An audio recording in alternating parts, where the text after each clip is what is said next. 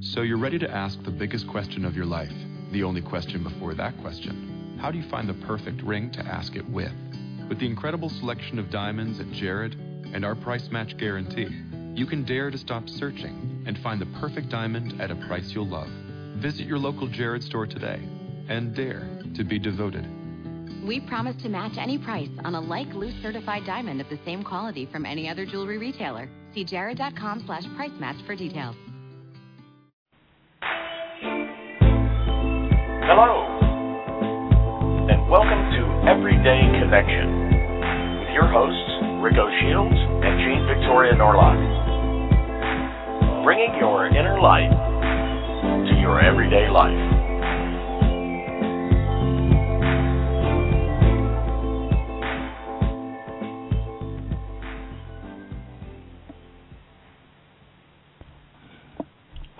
Welcome, everybody, to this Thursday edition of Everyday Connection. I'm Rico Shields, and I have here with me Jane Victoria Norlock. How are you, Jane? I'm good. Rick, how are you? I'm great.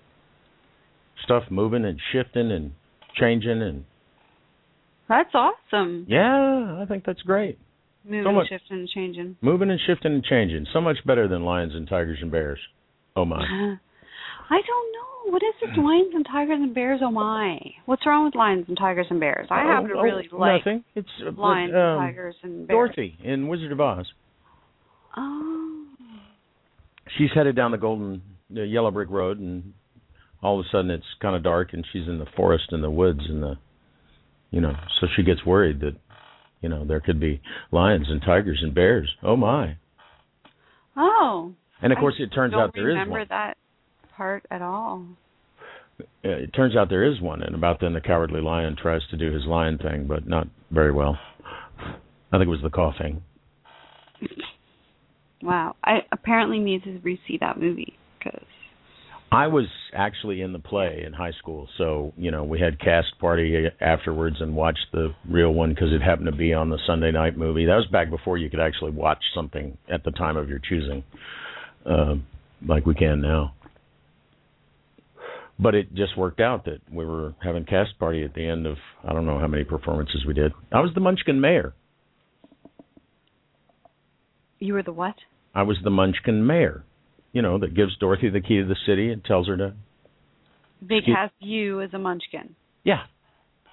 I was the Munchkin mayor, six foot one. Yeah.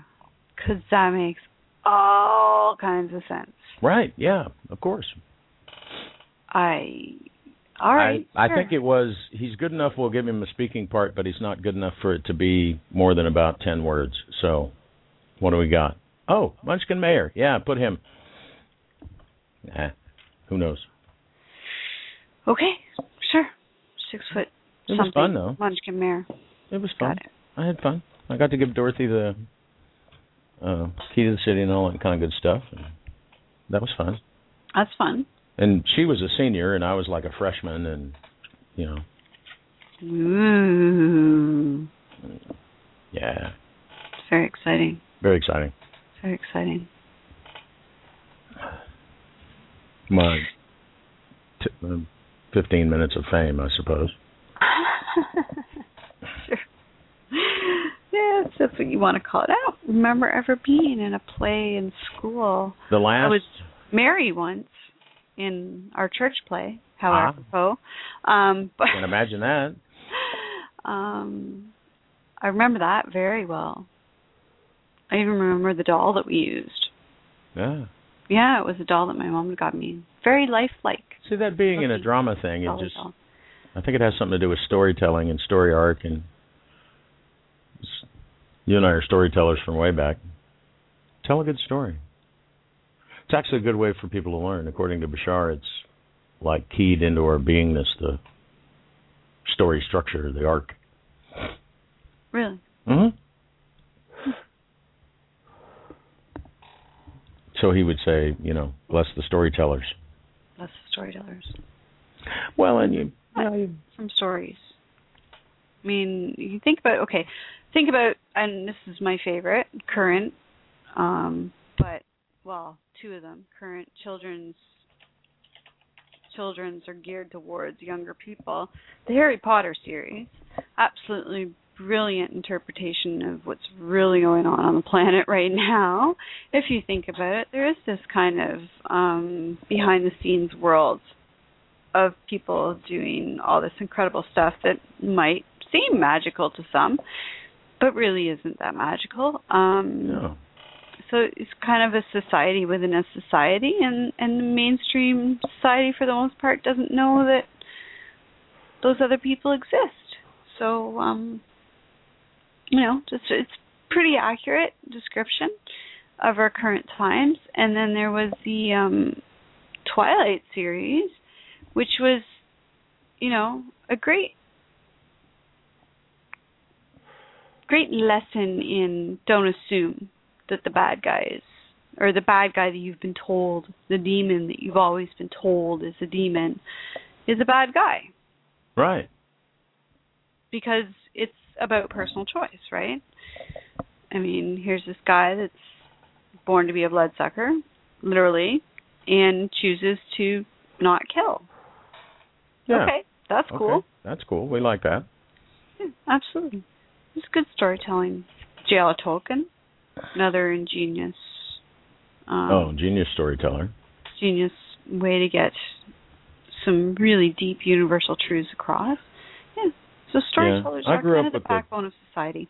Grew up with the sci-fi and fantasy writers and books and movies and TV shows and I was actually alive when Star Trek was really on the television and you had to wait a week for a new episode and all that. Not the next generation, the the old generation. Oh, original series. And I um, remember the original series. I went to uh, Star Trek conventions and I got to meet Scotty and Chekov and you know it was great. really. And and they do they can be very you know advance warning of things to come, you know. It it was odd that they always ended up with there being some blowing up going on because I don't think that's necessary about the future, but you know, you look at Star Trek the original series and you know, it was shocking in the late 60s. It was it was beyond belief that you know, these guys had these little boxes in their hands and they could talk to the spaceship or anybody on the planet. That's ridiculous, man. That's you talk about science fiction and of course we all have one now. Mhm. We call them cell phones. Mhm. And you Um, got to dial people. You can't just flip it open and go Kirk to Enterprise. But But how far away really are we from doing that? Because most most phones now have voice option, voice Yeah. activation option because they don't want you driving and texting or driving and dialing. So you have voice options. So you just tell your phone, call home. Or call my baby or call, you know, whatever. and um the new vehicles coming out, even the Dodge Dart that starts at like 16 grand, uh not much for a car these days. It it has a Wi-Fi hotspot built in the car. So as long as you stay within about 150 feet of the car, you got internet wherever you are. Right. So uh That's freaking sweet. well, you know, there's the That's seriously sweet. there's the tricorder. I mean, the tricorder that they held in their hands supposedly had the sensors to figure all this stuff out all by itself. But nonetheless, with your smartphone, even some of the average phones, uh, they don't have to be particularly smart. Uh, now you can pull up the weather, the temperature, the humidity, the all that kind of stuff that they used to look at. You can pull most of that up just with the internet and the phone, you know, one of these phones. The phone knows where you are, tells the internet, the internet says, "Oh, oh, I've got one of these Android phones, and it's got a weather thing on it that tells you the current weather. If, if when you look at it, it's a widget or something on the screen. I don't know. In your Uh, location. yeah, you don't. I there's no place to tell it what location you want to see. Really, it just tells you for where you are. You know, you can put in other locations like Montreal. How's the weather in Montreal? Um, cold. Well, it's I I don't know. I'm sure people wouldn't call it cold, so I'm just gonna not. Let's not talk about the weather. Oh, let's not talk about the weather. Maybe we should It's talk about why we're just talking. For, it's not warm for me. It's warm Yeah. for everybody else, I'm sure, but it's not warm for That's me. at 11 degrees there now. That's not too bad. Yeah, well, It'd be nice if it was double that, but you know, it's anything 20. under 20, you know, is It's 24 down in San Jose, Costa Rica. So it it could be like 26, 27, I bet. Um, see that's Drake- where I need to be Drake right Bay now. with- I need to be hanging out at San Jose. apparently. well, or Drake Bay, which is probably a couple degrees warmer, being on the ocean. Drake, would it be warmer or would it be cooler? Well, it depends on the temperature of the seawater, you know. But there, it would probably be warmer. Um, San Jose's up. Costa Rica goes up in elevation pretty fast. So you Oh. know, when you get up in the hills and mountains, it gets cool. Uh, okay. I see. Uh, some islands don't do that, but it's like uh, in Hawaii, like Maui, you can go up on the top of the mountain and it's cold up there. right. So you can have cool weather and warm weather. You can hang out at the beach and then wear a sweater to dinner. What a deal. That's what I used to love about Colorado Springs and Manitou Springs. Uh, you know, shorts and short sleeve shirt weather in the afternoon and but when you wake up in the morning you got to bundle up with blankets to go out on the porch and drink coffee with the hummingbirds. Really? Yeah. Yeah, it's and like you loved that? Yeah, I did. Okay. You're a little crazy. Yeah, well, I also enjoyed the time that I spent on the cruise ship down in uh, Curacao, Bonaire, and Aruba, desert islands, you know, but they've built nice things on them, and uh, and it was well, the weather didn't change much. We were pretty close to getting closer to the equator, so along the equator, it's the same all the time, pretty much. And you never know the way the tur- tilt of the Earth has been shifting with all these earthquakes. We could end up being straight up and down. and Then it would be the same temperature all year long, everywhere. everywhere? That would be kind of weird, wouldn't it? Yeah. Well, like like Bashar's planet, it's about you know it's a comfortable temperature over the whole planet because there's no tilt, so there's no spring, summer, autumn, winter. It just it just is. That would be okay. Yeah. I could live with that. Then it's just, you know, I suppose there might be a little bit of difference from the equator up to the poles, but not as much as you might think once the thing stabilized for several years of being straight up and down like that. Right. Um and uh but we get all the wild variety, you know. Surfing and snow skiing. Snow skiing and water skiing. There you go. This is true. It's kind of goofy. This is true. I guess if your temperature is the same all the time, you don't have snow-capped mountains and um places to go skiing and you know snowshoeing and Yeah, they don't really have that there. They're Polar bears. kind of warm all the time. penguins and They don't have any predation on that planet either. Of course, Bashar says the reason we have predation on this planet is because we're we are predatory. Us humans, uh, and that when humans stop exhibiting predation, there will be no predation on the planet. Interesting thought.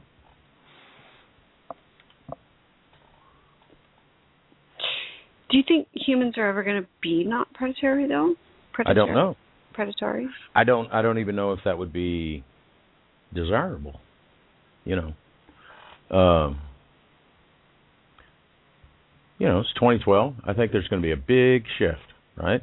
And that the balance of things is going to it's been mostly negative, more more than 50% negative. And it's going to it has swung the other direction. It's more than 50% positive, so there will be momentum and it'll go that way. But I can't imagine it ever getting all the way over there. We have no contrast at all. Now, contrast doesn't have to be a negative thing, you know. No. Ab- Abraham's fond of saying you can be ecstatically joyful and have contrast by only being just just happy, you know. Yeah. Um, you don't have to go way swinging around like we have a tendency to do, but um,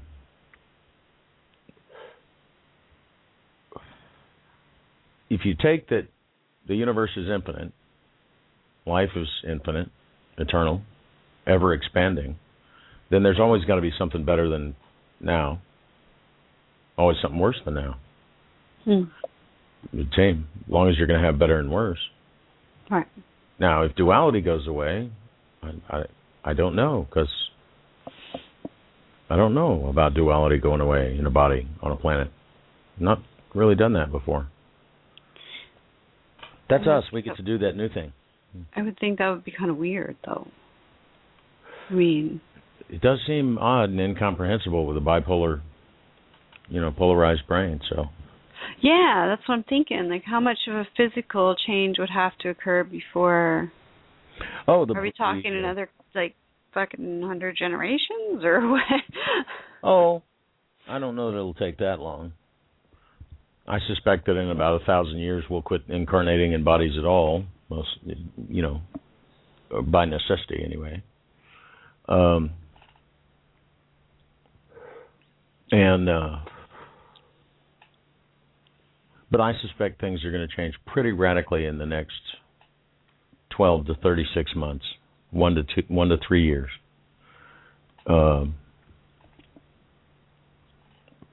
and and I'm not really sure that we can entirely imagine what it would look like with the way we are now. You know, I mean, I don't expect that in two to three years our brain our brains will have grown back together and quit being two halves. Uh, but then again, maybe I don't know. But They can start functioning that way. They'll start functioning that way through the connection that's already there, and that connection will just get bigger and bigger until the little seam in the middle kind of seems to go away. I mean, you- you're you're suggesting a monumental shift Mm.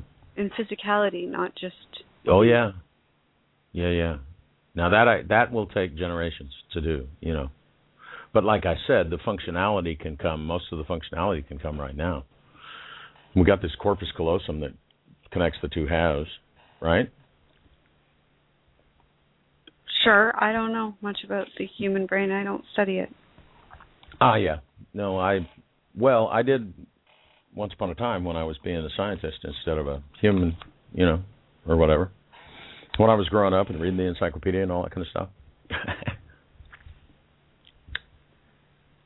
Okay, so continue explaining. Well, you have the right hemisphere and the left hemisphere, and the left hemisphere is all about math and facts, and and the right hemisphere is all about creativity and paintings and pink elephants that fly, and Yes, I know that. And so there goes the the, the duality again of the intellectual mind and the intuitive mind, right? Okay. and we spend the time twice a week explaining to everybody that that look it's all one it's all you right well the physical manifestation of a race that functions that way would not be a divided brain that communi- where the two halves communicate they would just be having a brain I suppose there might be geographic areas in the brain that sort of seem to do light up at different times, but there would not be this for stuff to get from one side to the other. It has to squeeze down through the funnel and get over there. Ah, I see. And so I think it would be a physical manifestation that would come after the. It's kind of like the you got to get the vibration before your reality matches that thing. Well, this would be a you kind of got to start to function that way. Um, first. That's why there's a connection, I would guess. Well, and you wouldn't be able to stay alive if there wasn't. Um, because your imagination and your intuition are mostly going on in your right brain, which Right. runs the left side of your body. Uh, I always thought that was weird when I was a kid.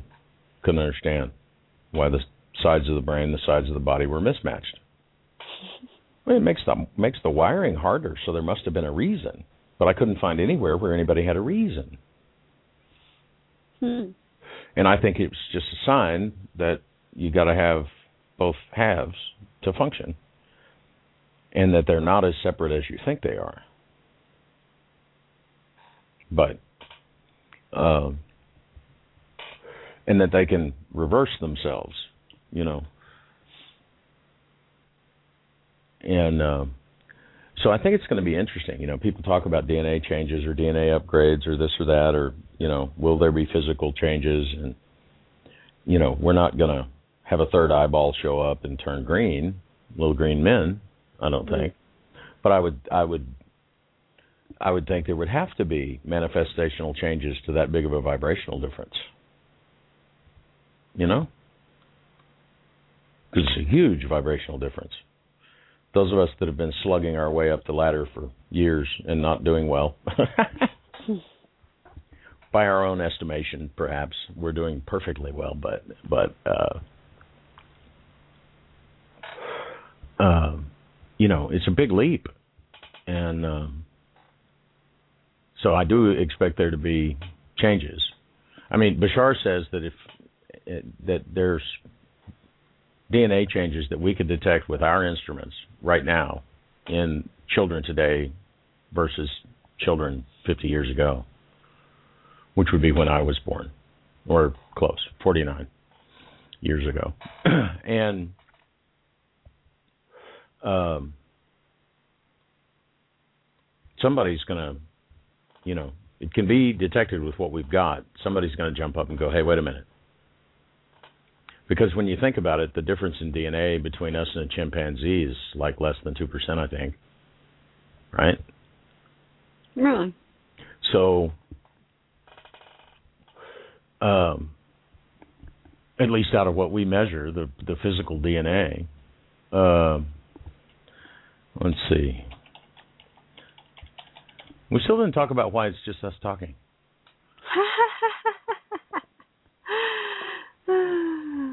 Okay. Well, humans and um, well, you're looking that up. I guess I could explain it. Our guest didn't show up. yeah, we never did hear back anything week this week. um, to our this is to confirm our appointment that we made. You know, we really did make an appointment. Somebody really did say they would be here.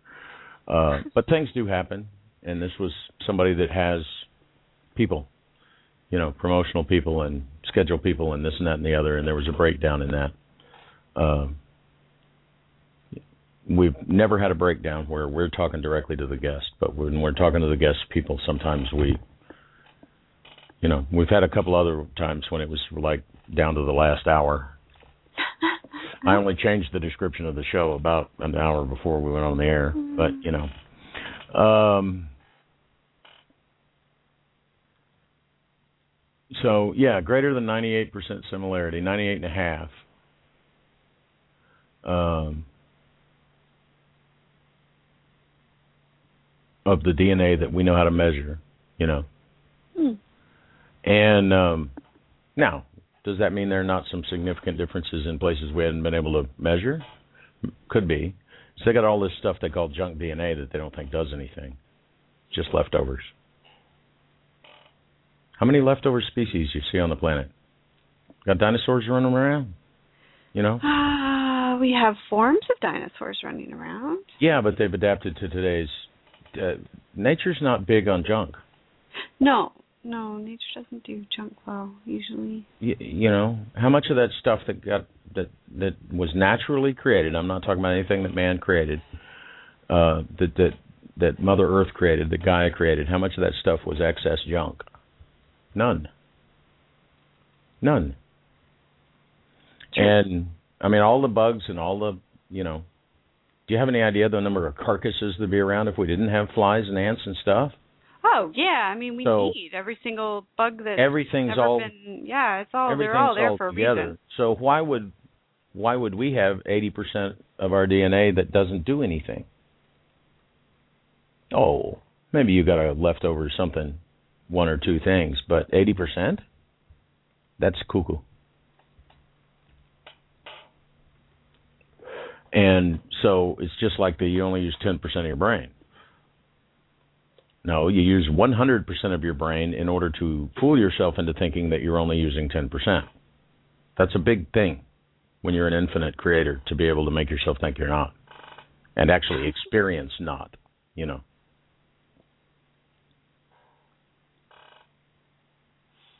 So that's a serious skill then. Yeah, yeah, that's a skill of you know Self the infinite. Yeah, the infinite being made incarnate to be able to deceive yourself that heavily. You know, people talk about deceptions of the, the the financial elite have kind of deceived us. Yeah, not near as much as we've deceived ourselves. It's that's small fry stuff. Well, if we've deceived ourselves, then we've allowed the financial people to deceive us as part of our deception. Of course. Okay then.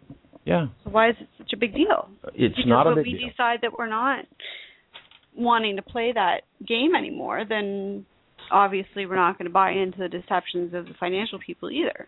And I mean, come on now, back on the playground, you decide, okay, And aren't they part of the game? the majority people decide, okay, we don't want to play this game anymore. We're going to play like this. Well, if the previous game gave advantage to the big kids that are physically larger, Well, they Well- might whine a bit. they're going to whine a bit and they're not going to want to change because they're winning this one and they can tell they may not be winning the next one because they haven't been practicing those skills. You know, they have big, they don't have agile or whatever. You know, Right. Um, but nonetheless, it's when it's the majority, it the game changes, even And though they whine and kick and scream a lot. Thinking in terms of playgrounds and and games, you kind of decide ahead of time who's going to be the cops and who's going to be the robbers, and at the end of the game, you don't hate the guys that were the robbers because they're the bad guys. You kind of needed the not. bad guys to play the game. And the better the bad guys, the better the game. Well, the better the bad guys are at being bad guys, and the better the game. Yeah, of course. Yeah, so the badder they are, you know. I used to hate it, but I'd always figure a way around it eventually.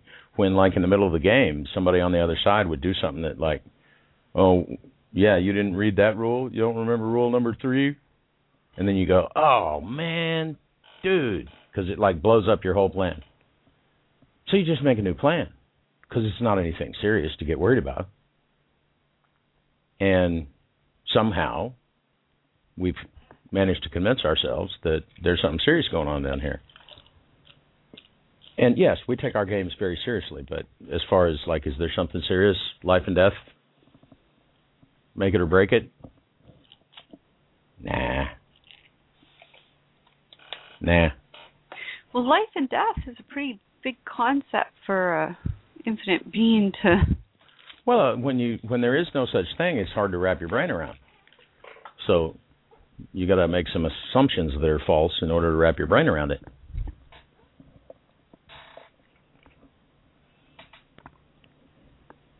I mean, when you think about it, going from who we are to who we're presently experiencing ourselves to to be, coming out the back end of a society that went all the way asleep. Everybody. Oh, there was always a light here and there. Yes, yes, yes, yes. Variety is the spice of contrast. But because people that are doing well are contrast for people that aren't. Makes you feel bad, so it's contrast. That would be how we have defined contrast. People say, well, contrast to go away. Contrast isn't any different than the things that make you feel good, just except by vibration. Same stuff. Mm. That's like saying, well, I want this, you know, the dirt's all, you know, been leached of its nutrients because we don't rotate crops and do things to take care of the earth the way she takes care of us. Well, you don't say, I want to get rid of the dirt. You just want to get better dirt. You want the dirt to be better. Okay. Well, so then you do that. Plant the crops that do feed the soil or spray chemical fertilizers on it if you must, but, you know, uh, you want something you can spray, there's lots of natural ones you can get. Right now, my mother used to buy them when I was a little kid, so they're not new.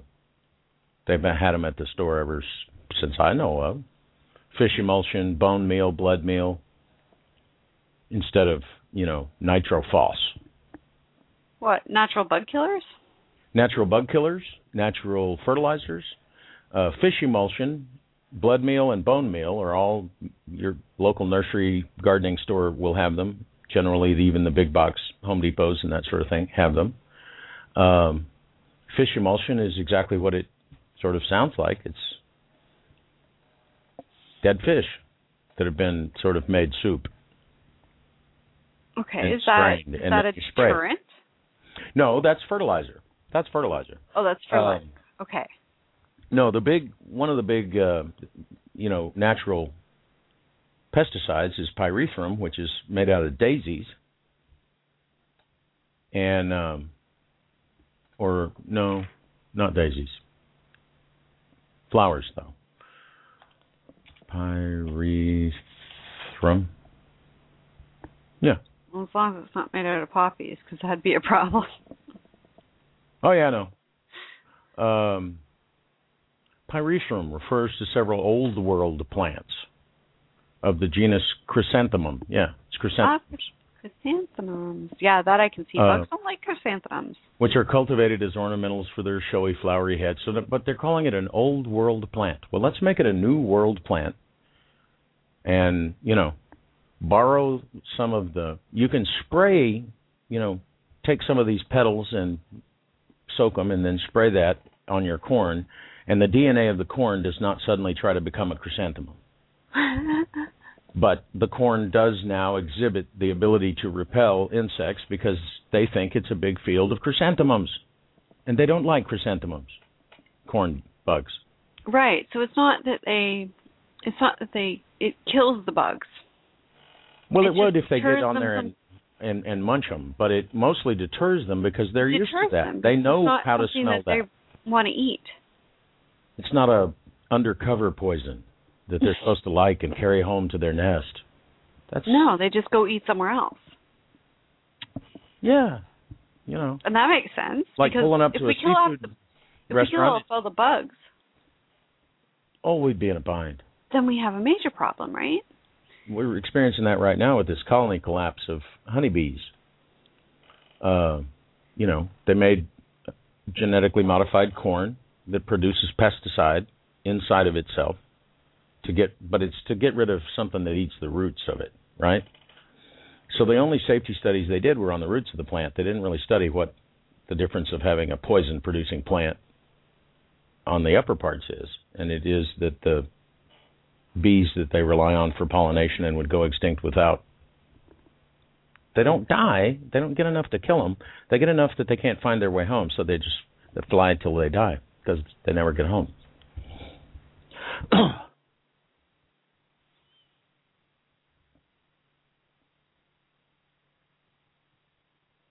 but I've never heard of that happening with, uh, you know, chrysanthemum juice. And uh, It's the other one is me. Okay, so we had these we had these products that were natural and they worked, right. and people weren't getting sick. Right. W- why did we jack with it? Oh, don't let me get there. I could get a no, I soapbox want to on know your opinion on that because Well, I, I think it's very simple. Most of the modern pesticides, the the industrial pesticides that have been created out of what, what created out of what? Thin air? No, they've all been created from oil. really. Oil. Oh. So it's just one more reason that we need to have oil. So it's one more reason that those who control the oil have power. So Oil tycoons strike again. Eh? I did not know that. They're created from oil. yeah, they're petroleum byproducts. Fluoride. Fluoride that we drink. well, you might drink it. I don't drink tap water, so I am don't- not. I don't either. But um um uh most of our fluoride um um comes as a byproduct of um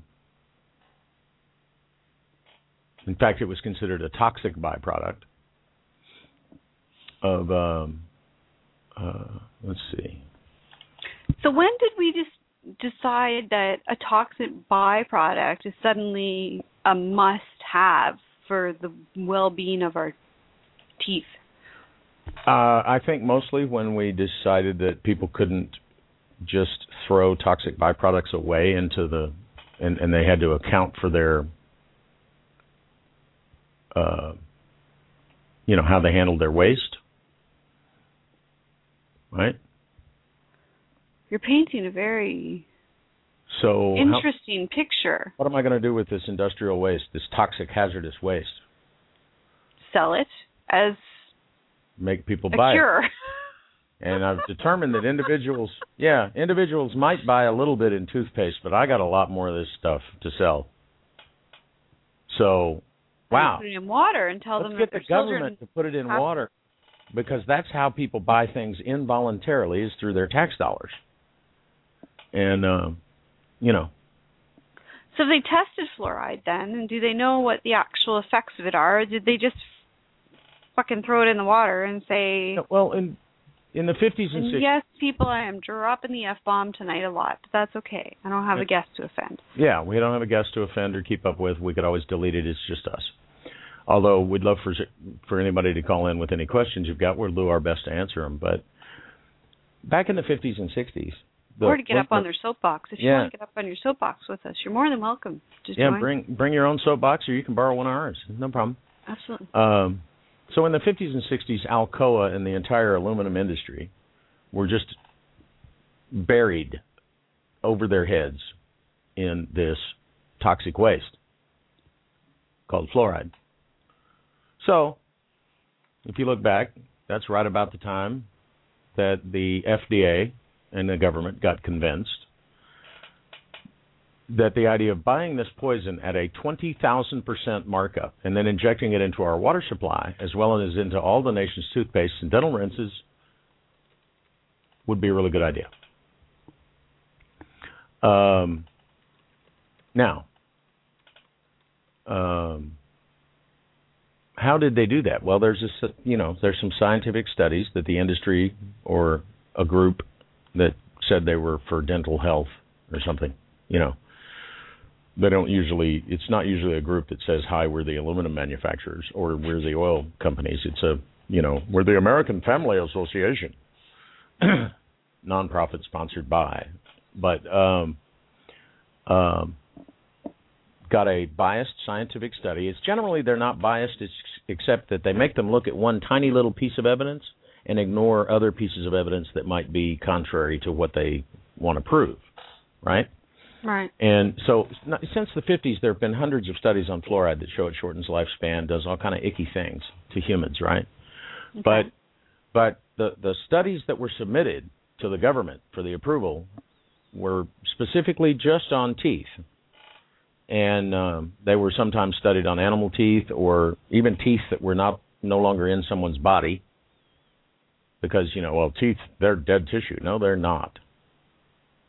Teeth can uh, this will get me in trouble. Teeth can regenerate like anything else, but um, you know, scientific studies. Having been a scientist growing up, scientific studies are the biggest bunch of malarkey I ever heard of. You tell me what you want the study to prove. I'll create a study that looks for that, and we'll find that. Easy because every study has to start with an assumption and then you try to prove or disprove the assumption. Well, the way you build the assumption has all the difference on how the thing turns out. Right. It's there's always a hypothesis. Yeah. I remember that from school. You have to have a hypothesis. And, What do you think is going to happen? so industrial study people that are mostly paid by big industry, what they are are professional hypothesis designers. They design the hypothesis so that it's almost impossible not to get the desired result. And then they present those studies to the government bodies, and we've said to the government bodies that when a company has a product and they present studies that show its safety and efficiency, effectiveness, you must approve it. Well, that's what we told them they had to do. So, you know, Friends of Teeth comes with these all these studies about how children's cavities will stop if we just put fluoride in the drinking water. Well, what if we just don't let them eat so much candy? Oh, well, then see that upsets the sugar producers. The, the Dow Chemicals Better Living Through Chemistry pervades this society much more than people think it does. There's chemistry in almost everything you're doing, except in the produce aisle and the fresh. Well, there's chemistry going. Wait a minute. No, you can't say And there's no chemistry- chemistry in the produce aisle because of all the freaking shit that they spray on our stuff. And genetically modifying our stuff and And even if, I mean, God bless the organic growers because they're they're fighting for our right to eat to eat natural foods. So, you know, big shout out to the organic growers. But even if you're an organic grower, there's still chemicals in our food less than if it's not organic, but there's still chemicals in it because there's chemicals in the air, there's chemicals in the water, there's chemicals in the soil. We've been doing it for so long, we've already toxified the ground. Now, granted, plants are wonderful natural depoisoners. You know, I mean, they take the toxins out, and a couple growing seasons will clean that shit right up. But you can't really claim that there's no chemicals in anything we eat because it's pretty much. Yeah, they're pretty pervasive. We, we've managed to get them in just about every corner, but a few Now, a, you- a few changes we can we can correct that pretty quickly. But Well, and I because think Mother Earth knows how to body is- rebalance. But I think the human body is incredibly, you know, adaptive as well. Is is the oh, other it is. It is, and that's that's w- one way it makes it easy to get lazy.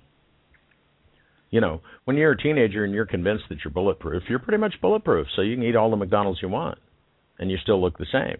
Yeah, I really did. And so you just go, that stuff doesn't affect me. Well, it was true at the time, and it can be true for your lifetime, but it's a tough one because, you know, people tell me somebody got very emotional on my wall the other day. I posted something about food, and, and they were like, look, everybody got to get over this. You can eat anything you want. It's not what you eat, it's how you feel when you eat it. Well, yeah. That's true. Um, however, Except- we've we've kind of gotten bad at listening to our feelings for one thing, so it takes a little practice. And you you might need to change your diet to help you in that practice because your body is a physical manifestation. Yes, Yes, it's made up Of of the physical stuff. Yeah, course. Yes, and it's a physical manifestation And of it- you. and it needs physical fuel. Yes. Your car is a physical manifestation and it needs physical fuel. But if you take your gasoline car and start putting number six heavy fuel oil in it, it won't die immediately. For a little while, it'll just be weird. It'll cough and sputter. And Well, here's the way I'm looking at this whole food thing. Yeah. You know what? I guess because thinking in terms of like the movie that we're working on and this whole eco-sustainable um, movement that's going on and our concern for the environment, it's just natural for you to go back to a more natural way of eating. I mean, if you want the world to become a more cleaner I wow, such bad grammar tonight from me, eh? hey, well, if you want cleaner. if you want the world to be you know purified and clean and natural the environment in which you live to be natural and you want to get rid of all these external manifestations of the ick then you start internally. You start by changing your own personal habits so that you know what you do and what your actions your desire your intention goes out into the world and alters the reality that way is what we're being taught. So it's just natural to me that if you want a cleaner more natural world to live in then would you not fuel your own body with clean natural foods? Because I'm reasonably certain that myself, in the limits I've put on myself in this little physical vacation, adventure trip, cannot physically run around and undo all of the physical damage that's been done or you know pick up all of the plastic on the planet couldn't do it couldn't pick up all the plastic waste laying around in texas um, but what I can do And I can't do anything about the fluoride you're drinking water growing up. And I remember going to the dentist, and fluoride made your whole mouth feel weird for like a day. It was different than now, but um, maybe that's just because I've gotten used to it. And um, but what I can do something about is what I put into my body. And you say, well, I don't want to put any pollution into the environment. Well, I can't stop. There's what? You could stop all your pollution right now. Would make not a blip on the radar of the pollution we put into the environment through energy generation and everything else right down the line. But you can stop putting it in you. And, you know, based on that whole theory of if you want to see the image in the mirror smile, you got to smile first. Well, which came first? The non toxic diet or the non toxic environment? And that's the thing, you know, if you want the non toxic environment, you kind of have to to gravitate towards the non toxic diet because let's not forget that like, like that was posted on our wall today you're you're purchasing dollars. You you know the money that you spend on items that you buy that's your vote for what you want to be in your world and what you don't. So if you keep buying crap they're going to keep selling you crap. They're going to keep making more crap. But well, if you start no it's true. You it start is. Buying the organic stuff and yeah okay it costs a little extra money but you know what? For the money that you're going to spend in organics and and good grass fed meats and and and vegetables and fruit as opposed to whole hos you know the the money that you're going to spend on that you're going to save on medication you're going to save on health care you're going to save on uh, dare i say I'm- gas because you're going to feel like walking to the store instead of plunking your can I say it? No, I'm not going to, but plunking your lazy butt into the car to drive to the corner store. You're going to want to walk. You're going to want you're going to have more energy and you're going to need to do something with that energy. So it's And it's a snowball effect, right? I mean, it, it affects so many different aspects of your life. Well, and um, I want all these big corporations to stop dumping toxic stuff. Okay, how much toxic stuff did you dump down the drain this week? And it's not, you don't have to go buy the all natural cleaning products that are available in the store because when you get to looking at them, you know, what they call natural can be questionable as far as a cleaning product in the home. You can pour vinegar over your orange peels and have a very effective all purpose cleaner. And if you nail down any one of these doctors about this whole antibacterial stuff, say, well, that wouldn't be antibacterial. Actually, it probably would be from the vitamin C in the orange oil. But um, even if it wasn't, the antibacterial stuff's all hype anyway because you mostly get the same amount of bacteria reduction just from washing your hands. Yeah, they say soap and antibacterial soap are the same thing. Pretty much because you know they say, well, our antibacterial soap kills 99% of the germs. Well, no, what that means is they swab your hand, and then you wash, and they swab it again. So which did it, the washing or the antibacterial? Well, okay, it kills 99% of the germs, and washing your hands only kills 98. So let's create an entire toxic industry around getting that 1% because, by golly, I want it all and I want it now. Um, you know, I have antibacterial cleaner under my sink that has this antibacterial ingredient called Thymol, T H Y M O L. It's thyme, the uh, herb, thyme, parsley, Yes. sage, rosemary, and Love it. Love it. Use it all the time.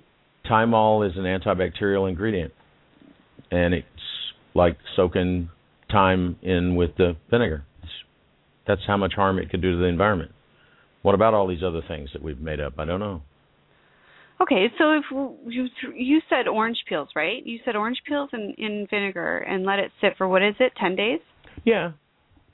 Let it sit for about, you know, a week, 10 days to completely mix without, you know, you're not going to grind stuff, concentrate stuff. That's where we start going wrong is trying to concentrate what nature gives us. We don't have to do that. We might have to be patient, but we don't have to concentrate it.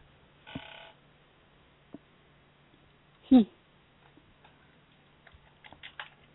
Anyway, how about we take a break Okay. and um, uh, have a little music? And uh, just to mention again, anybody that would like to uh, join us or has a question for us about the movie or about any of these crazy topics that we talk about, uh, the call in number is 805, area code 805 243 1318. That is a U.S. number. Uh, there should also be a Skype link on our show page uh, that would get you connected via Skype. We'd love to hear from you and do our best to answer your question. Um, should we do the movie theme? Sure. The rough cut of the movie theme? We yeah, said we haven't done that. kind of said in the description I was going to talk about the movie, and we haven't so much, but really Oh. we are. We are because we're talking about what we're talking about the movie is about. So it's all it's all good. It's all very good. So this is the just rough. It's just a acoustic guitar and the singer songwriter that is our hero and doing the theme for the movie, Jordan Okren. And we'll be right back in about three minutes. Stay with us, folks.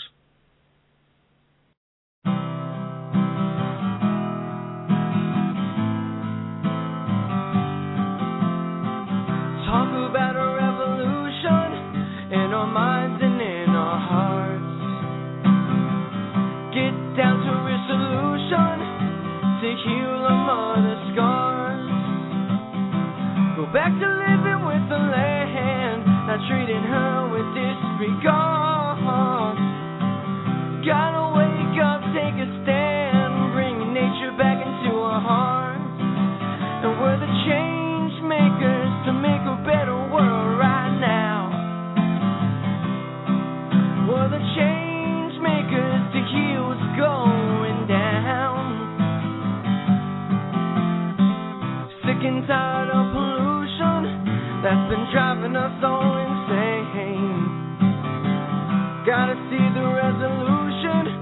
An abundant choice away to put our feet back in the ground and teach sustainability.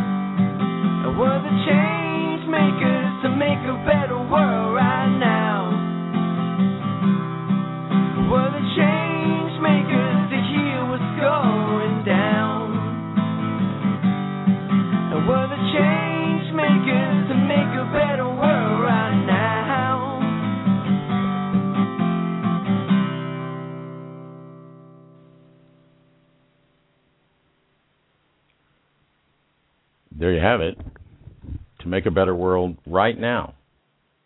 Not tomorrow, next week, next month, December 21st, 2012. What are you going to do between now and then if you're going to wait till then? I'm going to work my job and see if I can get another promotion in the corporation because they're going to take care of me forever. wow. Well, that was the answer about 1955, and it was a good answer at the time. It's a workable answer at the time. Not so much anymore, people. Come on, really. That was rather soapboxy of you. ah, sorry. but really, you know, it really kind of does come down to it. What are you going to do between now and then? It's all going to work out one day. Okay. I don't care if that's December 2012 or some other time. What are you going to do between now and then?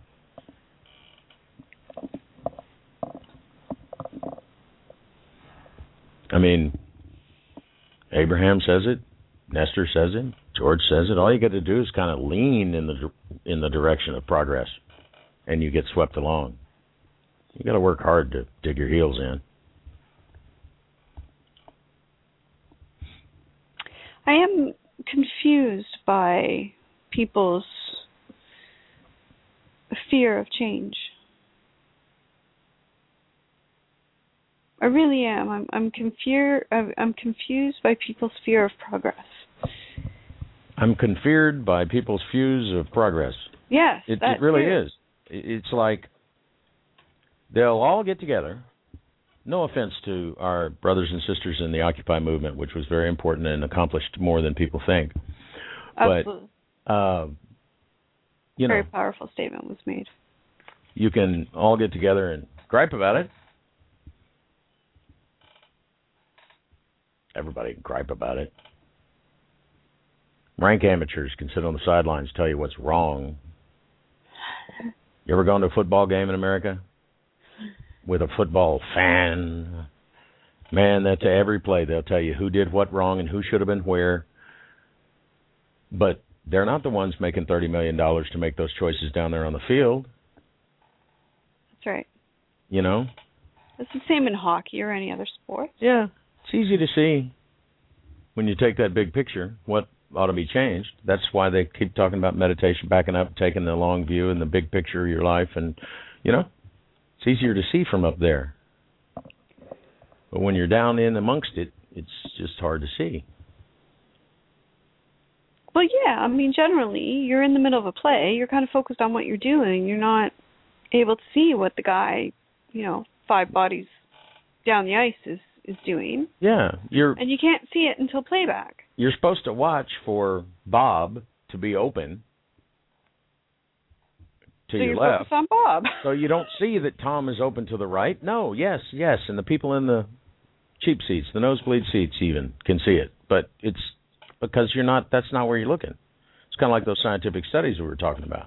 You get them to say anything you want, depending on where you're looking and how you're looking. That's the ultimate truth of quantum physics. You know, uh, we can make an atom be in both boxes at one time until you open one and look. Well, I mean, if people don't people don't believe it. I know. Even if they don't believe it, I can guarantee you that if you think back, and the surefire way for you to figure out that this is the truth think back to all the shitty stuff that's ever happened to you, and you know you have moments in your life where you've had a run of bad luck, right?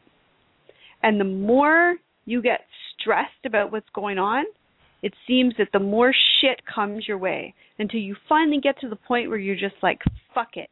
I can't deal with it anymore. Fuck it. I'm going to have a beer. Fuck it. Give me a bottle of wine. Fuck it. I don't care. And the minute you get to that don't care spot and you just let it go, some people get to the point where they're on their knees saying, okay, God, you know what? I can't. It's all you, bud, because I can't do this anymore. That's when shit turns around. Stuff starts to settle down. Because you've stopped focusing on how bad it is. And it's it's crazy how when you look at the negatives in your life and how they can snowball, then this metaphysical teaching that we talk about so often, that what you focus on expands, if you want to call it metaphysical teaching, I don't want to call it metaphysical teaching. I want to call it a universal freaking truth because to be quite honest, it's been around for I don't well, forever. It's always been a truth. It always will be a truth. It's in the Bible, it's in the Quran. Look for it, you'll find it. Trust me, it's there. It's in all the ancient teachings. It's it's a fact. And if you need to see proof of it, it's it's so silly, but look at look at the bad things that happen in your life and guarantee you'll you'll be able to you'll you'll see the pattern. And eventually at some point you got to go, "Huh." It's it's like Bashar is fond of saying when he talks about following your excitement. It's because the frequency of your inner being when translated through a physical body, feels like excitement. So, following your excitement is not metaphysics, it's physics. It may be from a higher perspective physics, something that people don't think about, but it's just physics. It's a matching of vibrations. It's just like math. It that's the way it works. It you know, why is two plus two four? I don't know. They gave me blocks when I was a kid. and that's four. But why is that four? Why isn't that five? It's just a word. You know? Actually, the words do have some meanings here and there that, you know, we like to play games with ourselves with our vocabulary. But it this is science, people. From a from a slightly more advanced standpoint in physics, this is just physics. It's wow. You want to be happy? Get that vibration going, and more of it just suddenly shows up. Bashar's little antenna that you start it with just a little, like a battery, just to give it a little zot of electricity, and then it just starts, electricity just starts coming out of it. That's just matching a vibration that exists in the electromagnetic field of the Earth with the shape of the coil and dimensions of the coil. And then, but you got to start it so that it knows what to attract, so to speak, you could say. It's like a bloodhound. You got to give it a sniff, then it'll go find it. So, so you're worried about you're worried about all the shit that's going wrong on our planet right now, right? If if you really care, and I'm and, and this is going to sound crazy to people, but if you really care, you really want things to change, go out and start looking for all the cool shit that's going on on our planet right now, and just spend time watching that. You don't have to go do the cool shit. All you, you do don't watch have, it. That's exactly it. You don't even have to go do the cool shit. You can just watch it. There's and people doing it everywhere. Celebrate the fact that people are doing it. And honestly, the more you focus on it, the more of it you're going to find. It'll just start coming to you. People will randomly send you emails saying, check this out. You'll turn on the news one day and it'll be a good news story. And you're going to be like, what the hell? How did that happen? We don't have good news. For people that are paddling to get up on this wave, it literally is going to almost be like you'll go to bed one night and you'll wake up and you will have shifted timelines and you'll just be. It won't seem such a shock because you will have shifted timelines and in that timeline you have a different past. Why it's hard to imagine that timeline from this timeline. But but if you want to be consciously aware of I don't want to get too deep in there. yeah, well, let's not scare them off. if you if you want to be consciously aware of of the changes that are occurring on our planet right now, and I, think I honestly believe that most people do want to be consciously aware. They want to be an active part of the shift.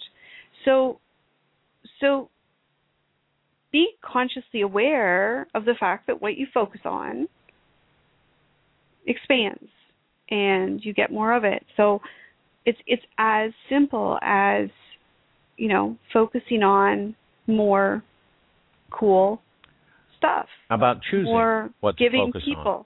Yeah. Choosing where to put your focus, because I I love the way that uh, Elohim explained it with uh, Veronica Torres.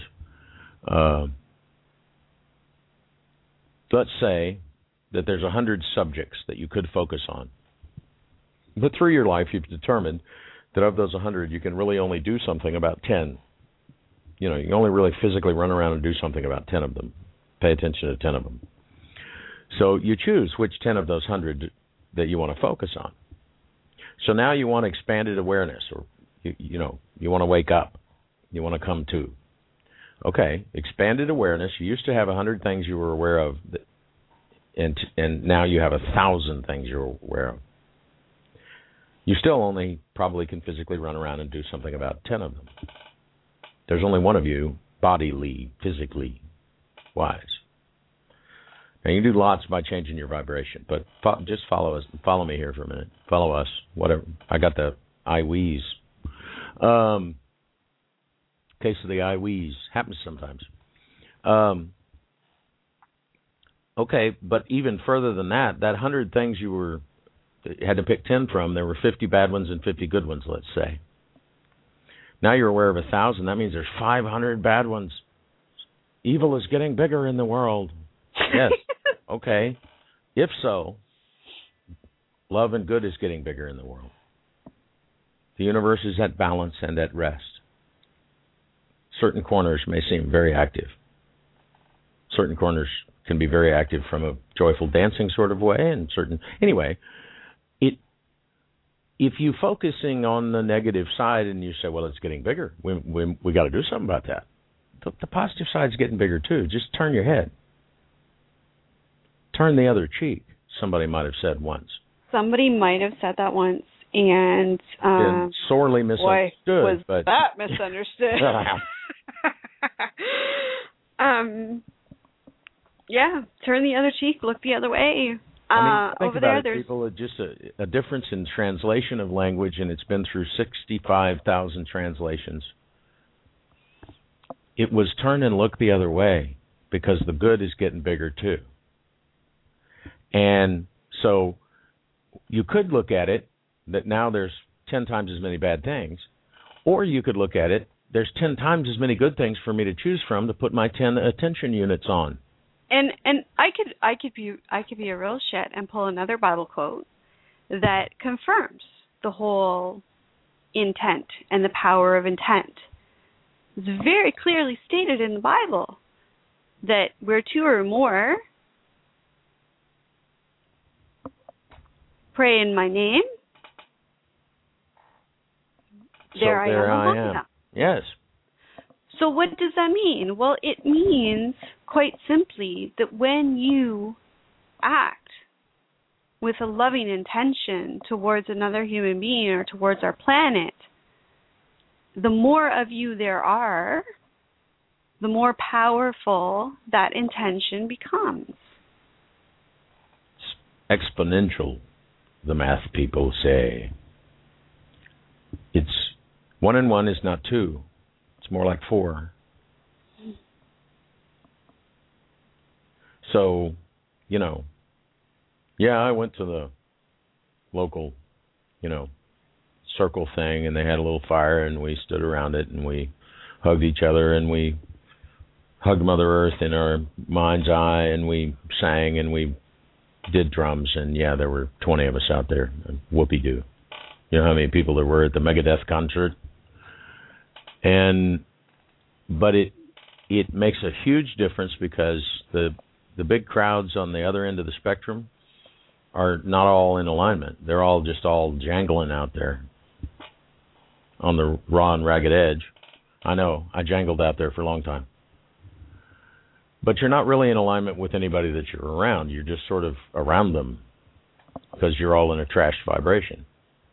But your defenses are up so high that you can't really sync with anybody.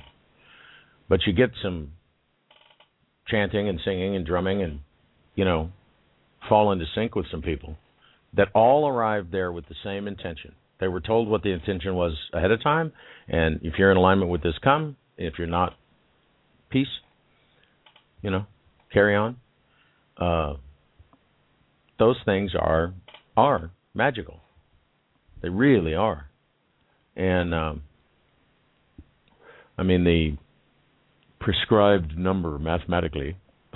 it's never a fine line, people. It's a range. Everything's fuzzy, fuzzy logic. But um, has been reached. It's just a question of how you're going to go along. Are you going to surf on top of the wave, or are you going to get sucked along in the current in the undertow? We're all going. Everybody going somewhere. We're all going. It's mm, we're having a linear experience down here, so we're going that way, or whichever way we choose. Start choosing steps. Quit choosing the 15-year plan. Just figure out what's the next step. What do we have to do next? And uh, and wherever possible, do it from the inside out. It's like democracy. It happens from the bottom up. It never happens from the top down. Ever. Ever. Doesn't work that way. It's bottom up. That's where the power starts, where it comes from. So, same thing with you. It's from the inside out. Live your life inside out.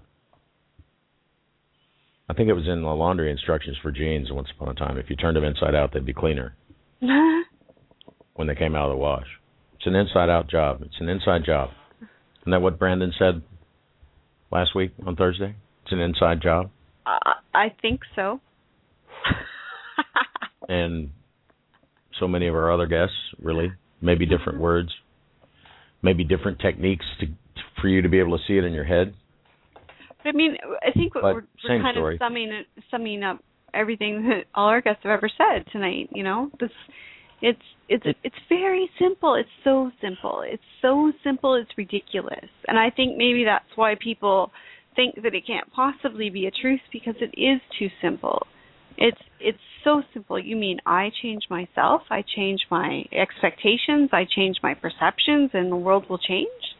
Well, yes, yes, that's what exactly what exactly what we're telling you.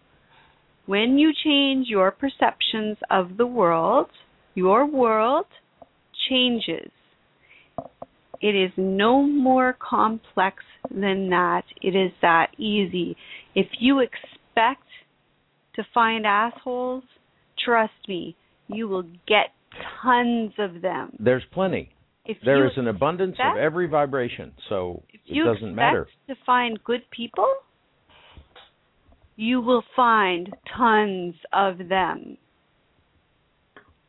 So it was Einstein who said you have to decide when you go out your door in the morning only only one thing, whether you live in a hostile world or a friendly world. That's it. And so um, do you live in a friendly world? and it truly is amazing. I mean, we um, we are in fact talking about the movie Changemakers. It's in one physical area, eco sustainability, but there's economic, sacred economics. There's everything you can think of has the wanted and the unwanted in it. So it's just a question of changing your perspective. So we could make a thousand movies and not cover the same topic, really, uh, but cover the shift. You know, and it, it's a it's all shifting. Everything's shifting, and um, uh, it's an exciting time if you're not afraid of change. And you know, uh, it's so many quotes we could throw out there. You know, best way to predict the future is to create it. I don't Right. understand the fear of change. I don't understand You know you're suffering. being afraid of something don't- new. Yeah, you know you're suffering right now, but you're scared of change. Is it because it's what because you don't know what's coming? I mean, is that is that it? Is that why people I mean, I guess the adventurer in me is is crazy enough to really like the I don't know space. But that's where that faith comes in. That and if you you look through your life at some of your sort of miniature, I don't know, spaces, things, experiences like roller coasters or bungee jumping or parachuting or Mhm. um, going in a fast car with the boyfriend that you've just discovered is insane uh, and suicidal, and you know now he's driving you at high speed. You know, whatever it is. Uh, often you look back at your life, and those are the times of exhilaration and aliveness that you want to talk about, that you want to tell everybody about when you're older, right? And so was true. you know I hit Oh the gas so on that true. big V8 car. I hit the gas. I didn't know what the I wow. I thought it was coming out from underneath me. Holy wow! But it was so cool. So true. When So at the true. time it was really kind of scary, maybe you could say. And the thing is to take that, uh, you know, you get that little feeling in your solar plexus. They talk about that thing, right? You get anxiety right there. You get excitement right there. That's two sides, two sides of the same coin. It's the same energy. It's the energy of you. But if you filter it through incompatible beliefs, it feels like anxiety. It feels out of harmony with yourself. Right. Where- so a really neat trick to to do, and you can actually consciously do this because I've done it. Because I I had huge. I mean, If Gene can do it, anybody can do it. I'm no I'm no guru, um, my dears. I I've certainly been through the ringer myself. So um I've had to learn these tricks in order to be able to learn how to really enjoy and embrace life. And one of the tricks is to convince yourself that every time you get that uh in your stomach that you're excited about something. Yeah, that there's something really- exciting very close to you. yeah, just that are not seeing it that way. That's that's gonna that's that's coming, and and pretty soon, you will just get a feeling of excitement. There won't be the feeling of Vic or fear anymore. But it's something that you have to consciously do. You have to consciously work at it. You have to consciously be aware. You have to consciously make a choice that this is the feeling that I want to feel. I want to be excited. I don't want to be afraid. I want to be excited. So I'm going to focus on that feeling. Yeah. There's something coming. because it, it, the possibilities they say are endless, but the probabilities, the things that are probable in any moment, there's so many that they seem infinite. They're not as infinite as possibility. We recognize that in our heads, but the probabilities are huge in any given moment. And if you're following that sniff of excitement like the bloodhound you'll be in the right place at you know you say wow look at that guy. He made it because he was in the right place at the right time. He didn't even mean to buy a lottery ticket with a mega ball. He wanted it without a mega ball but they misprinted it and he won all the gazillions. How does that happen? He was at the right place at the right time. I've been a lot of places at a lot of times you know. Well it's like the time I was going to the cell phone store and I was in the wrong. I, I looked up. I was getting close to the traffic light at the freeway, and I was in the completely wrong lane. I was in the right hand lane, and I knew good and well that the cell phone store is to the left. So I made a silly change across four lanes of traffic and turned left. Got to the where the cell phone store is supposed to be. Big sign in the window. We've moved. Had I turned right, they were less than half a block. So had I just continued to be sort of oblivious and following my excitement of I'm going to the cell phone store and buy a new holster because I saved up the money, I would have arrived without difficulty, very quickly, and still excited. Instead, I chose at the time, this was some years ago, uh, to beat myself up over not following my instinct because I knew from all my teachings that my instinct should be right. So not only did I make the slightly longer route choice, it didn't keep me from getting to the store or buying the thing. Uh, but But I, by I the time you got to the store, you were probably in a crappy ass mood, Oh yeah, and you know, and you didn't want to be there. yeah, and there were. I got the annoying sales guy, and you know, Right. the people in front of me were asking questions that engineers couldn't answer, and and, and the people in the store are like trying to make now them you happy. know that everybody who's listening to this can can recognize that. This has happened to all of us. It's happened to all of us. So there's your. How, how do you prove that you can actually, your mood can manifest your your situation? Well, there you go. You know, I think about it. Just think about it. I mean, during the break, I really my mind wandered onto. I was headed down the primrose path to the negative ending. Right. I had, suddenly had a concern about something, and and the music messed up. And I said, "Oh, yeah, right, sorry," and turned my attention, and the music straightened out. Now, yeah, that's just coincidence. It, it probably had nothing to do with each other. But Jane and I can tell you from experience that how we feel and what we're talking about make a big difference to our connection over Skype. We can blow Skype up by talking about negative stuff long enough. Had the computer shut down several times. Yeah. Calls And- dropped. If there's something that we're not supposed to be talking about, our call will get dropped. It For just no- drops. It just drops. And sometimes it just comes with that little Skype message saying there's a problem with this call. We're trying to get your call back. And Gene and I'll both sort of be laughing and we'll type in there, you know, okay, won't talk about that. Let's move on. And then boom, the call's back. And it's just as clean and clear as it ever was. Yet I can have a conversation with anybody else on Skype for hours and not have a call drop. So, you know, I can do the radio show is it for the most Nestor? part. Yeah, for the most part without any difficulties. and it's on the nights that I'm worried about it that we have the difficulties. Yeah. And So- uh, so it, it just it just is, and you're going to have to find an example out of your own memory maybe to prove it to yourself. Uh, but um, And, and and when once you've once you've proven it to yourself, and then tomorrow you forget it because something goes wrong and you get upset, and you forget, that's okay too because I forget. I forget all the time. Rick forgets. But this is where those synchronicities come into play. Something really simple. And, you know, again, anybody who wants it, friend me on Facebook. I will send you a free copy of my first novel, which is all about those synchronicities, very simple little signs in your day to day life that are there to remind you. And that's how it starts. And God forbid you ever get to the point, I pray I never get to the point where they don't make me excited and where I don't go, hee hee, wasn't that cool?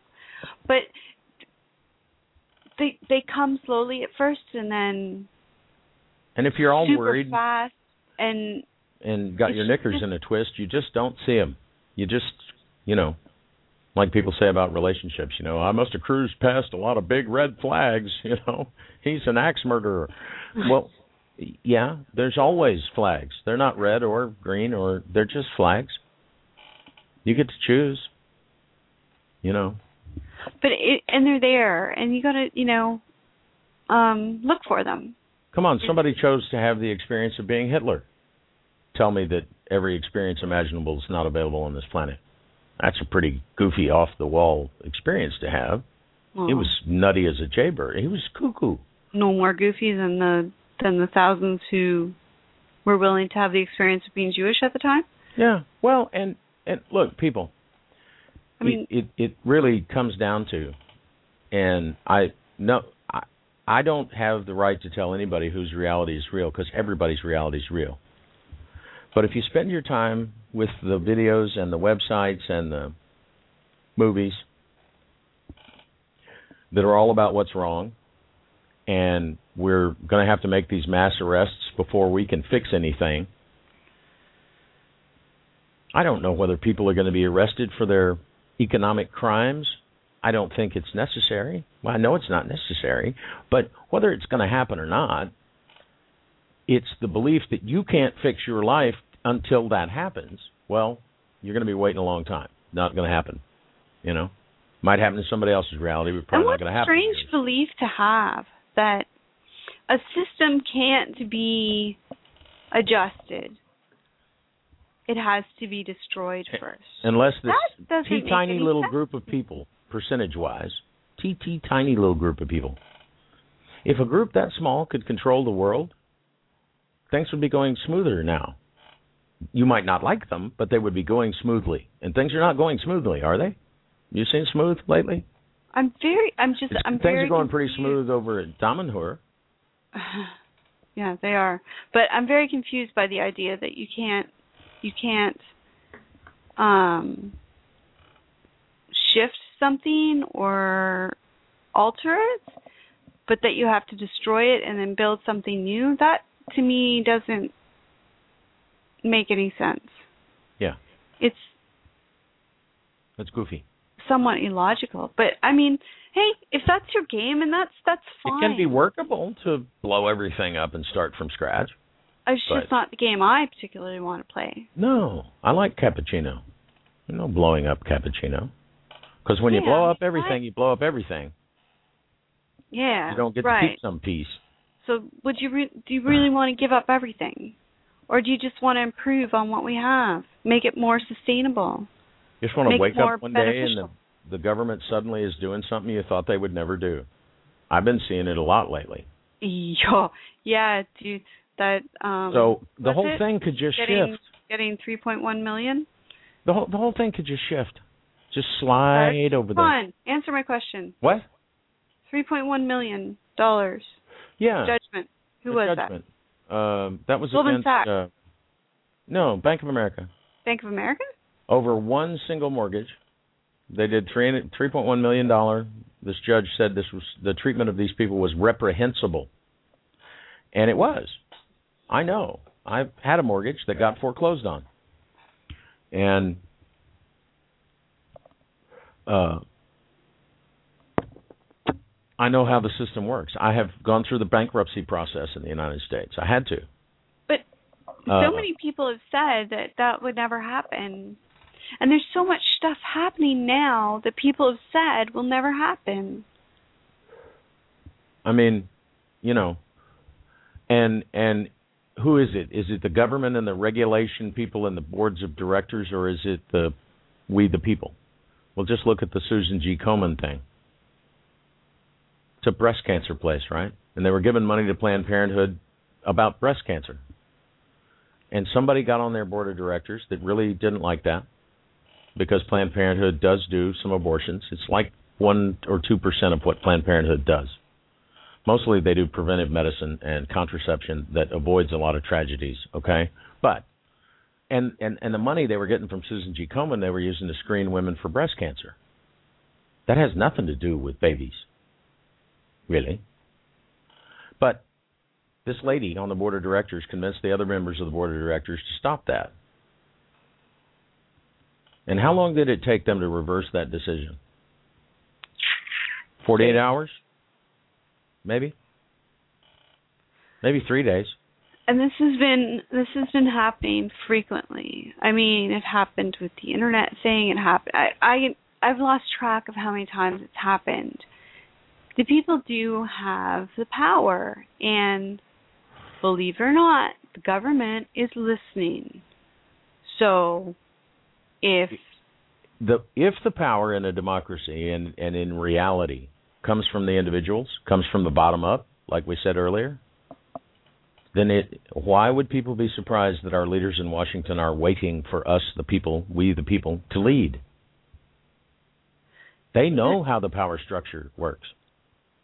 They know where the power comes from. Whether they're trying to hide it from you or trying to help you find it doesn't matter. They know where it comes from. They know that's how it works. So really deep down inside they're waiting for the people to lead. And and and the truth of it is like it again it goes back to your your the almighty dollar that's sitting in your wallet.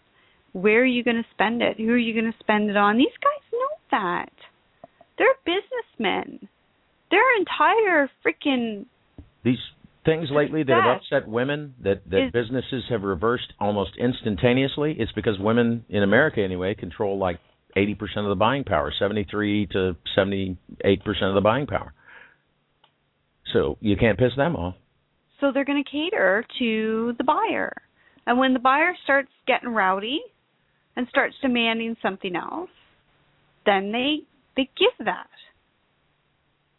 But the buyer has to demand it.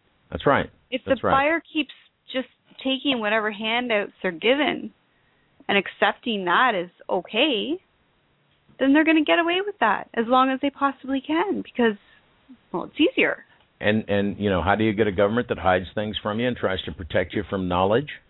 Well, you tell them, look, listen, I don't want to look. There's stuff out there I don't even want to hear about. Just just handle it, would you?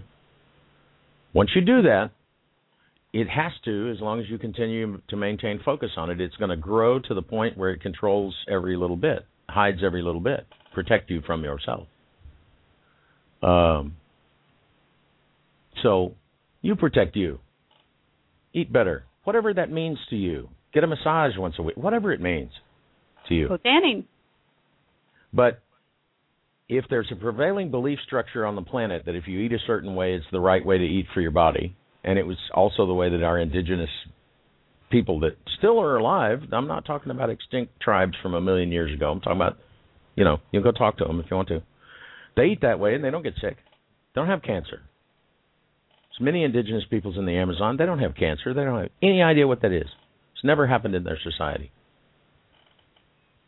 It's very what they eat. Our illness. Yeah. Our disease is They very think it's funny, They and don't then- have mental disorders. They don't have stress mm-hmm. disorders. They don't have But birth the defects. the absolute openness of these people, we would go in and and some member of our troop has a cold, and they go, "What the fuck is that?" Pardon me, I dropped the f bomb. They go, "What the hell is that?" Because they don't, they've never seen anybody be sick before. I, I, yeah, people get old and they die, but they usually just tell everybody goodbye, wander off in the woods, and sit down and. Um, but they've never seen sick before. So then the the the explorers, being the kind folks that they are, explain all about disease to the tribe. And then the tribe gets wiped out by this cold that nobody dies from a cold, and it killed this whole people. Well, it's because they'd never even had the idea of a disease before, and they were used to taking anything that, you know, was in their environment and allowing it to be what it be and expand as it wishes. And, you know, the first time one of them went sneezed, that they never used to pay attention to, the whole tribe suddenly turned and looked and said, "Oh my God, he's sick like the white guy," and boom, they died. It's that easy to shift a reality. That's just we're looking at the wrong side of the way we want to shift now. But how easy it is to shift is doesn't matter which direction you're shifting. The point is, you got to choose. And Yeah. on that note, we're getting close to time, or we're We're getting close to time. We're actually over time by about a minute. Do appreciate everybody hanging with us, just babbling tonight. Um, sorry that for those that you know arrived to see and, and hear, I suppose is better. But uh, from Kofi and Tony, we will uh, we will see if that materializes in the future. But we have some great guests coming up, nonetheless. Yes, and, sir. uh, we do. We have what are we Franco next week? Cola on Tuesday, and we have Maria Brodskaya from Russia on Thursday. Beautiful be young cool. woman with an amazing voice. with an amazing instrument, and she and she uses it well. Mhm. And um, and Franco de Nicola, who's going to talk about all the things that we just talked about tonight. He's just going to say it all over again in his own way. So stay tuned for that if Right. you're looking for confirmation. Because really, we say the same thing every Tuesday and Thursday. No matter who we have, we end up boiled down to the same place, Pretty much. which would be, you know, join us on Tuesday with Franco. Until then, having a great weekend, and uh, Stay connected. that's all there is, folks. Ba-dee, ba-dee, ba-dee. That's all, folks.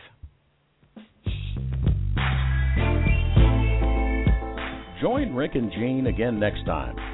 Until then, visit their website at everydayconnection.me. And be sure to like their Facebook page at facebook.com forward slash everydayconnection. Worried you might miss an episode? Don't worry, subscribe. Find us on iTunes by searching for Everyday Connection Radio. Subscriptions are free, just like your everyday connection.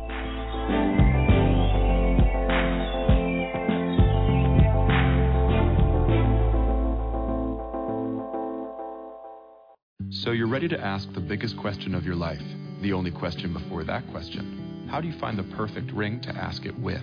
With the incredible selection of diamonds at Jared and our price match guarantee, you can dare to stop searching and find the perfect diamond at a price you'll love. Visit your local Jared store today and dare to be devoted. We promise to match any price on a like loose certified diamond of the same quality from any other jewelry retailer. See jared.com slash price match for details. So you're ready to ask the biggest question of your life, the only question before that question. How do you find the perfect ring to ask it with? With the incredible selection of diamonds at Jared and our price match guarantee, you can dare to stop searching and find the perfect diamond at a price you'll love. Visit your local Jared store today and dare to be devoted. We promise to match any price on a like loose certified diamond of the same quality from any other jewelry retailer. See jared.com slash price match for details.